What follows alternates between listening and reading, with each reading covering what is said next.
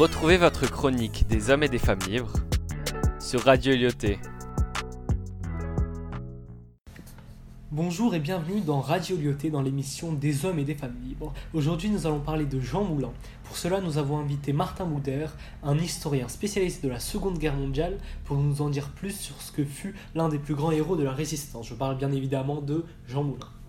Bonjour Monsieur Boudère, merci d'être venu. Bonjour, merci de m'avoir invité. Tout d'abord, parlez-nous de ce grand homme. Alors Jean Moulin est né le 20 juin 1899 à Béziers, près de Metz. Il incarne le héros par excellence de la résistance intérieure. Il y joue un rôle éminent puisqu'il meurt en martyr euh, torturé par des nazis. Donc ce héros prend un peu une valeur d'exemplarité au fil du temps avec sa panthéonisation en 1964. Très bien, mais était-il prédisposé à devenir un résistant? Non, il ne l'était pas vraiment, car euh, né dans une famille bourgeoise, Jean Moulin eut une jeunesse heureuse. Euh, son père l'incite à rentrer dans l'administration préfectorale, donc on ne se doute pas qu'un préfet va devenir le chef de la résistance intérieure. Eh bien, comment était-il devenu un résistant alors et pourquoi?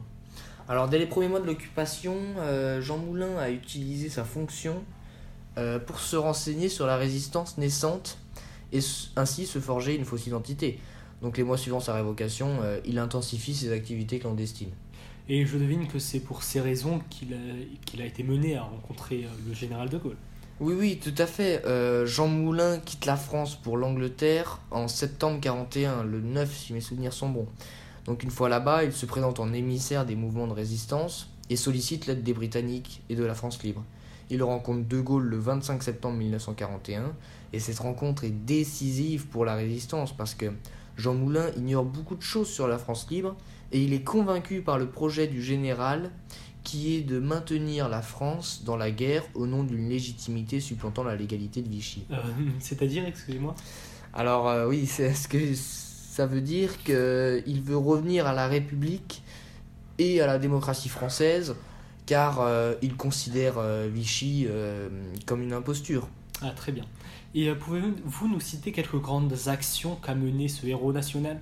Alors, euh, vous savez, euh, des grandes actions quand on est résistant, il y en a beaucoup.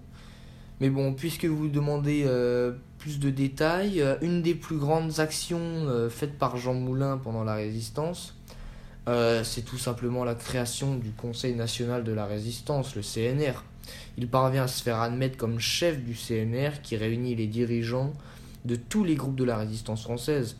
Euh, le CNR représente alors l'unité des forces euh, résistantes françaises, car oui, avant la création de ce conseil, les forces résistantes françaises n'étaient pas unies. Donc sans le CNR et sans Jean Moulin, la résistance n'aurait peut-être pas eu le même impact. Très bien. Et euh, vous nous avez parlé de son entrée au Panthéon au début de l'émission. Y a-t-il eu des célébrations en faveur de Jean Moulin? Alors oui, le 19 décembre 1964, un discours est prononcé lors de la grande cérémonie officielle où André Malraux euh, fait entrer Jean Moulin au Panthéon des grands hommes.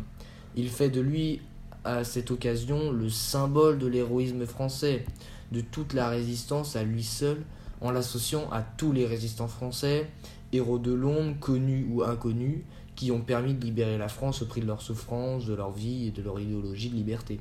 Très intéressant. Enfin, dernière question. Comment s'est-il passé sa euh, comment, comment s'était passé sa mort? Je sais que cette question est un peu glauque, mais euh, Effectivement, mais ce n'est pas inintéressant. Donc suite à des imprudences et à des trahisons euh, de la part de la résistance française, Jean Moulin se fait arrêter à Caluire le 21 juin 1943 par la Gestapo de Lyon. Il est torturé et transféré en Allemagne où il meurt durant le trajet. Très bien, alors merci Monsieur Boudère. C'est donc la fin de cette émission des hommes et des femmes libres. Merci de nous avoir écoutés et à bientôt sur radio de Lyoté. Au revoir. Retrouvez votre chronique des hommes et des femmes libres sur Radio Lyoté.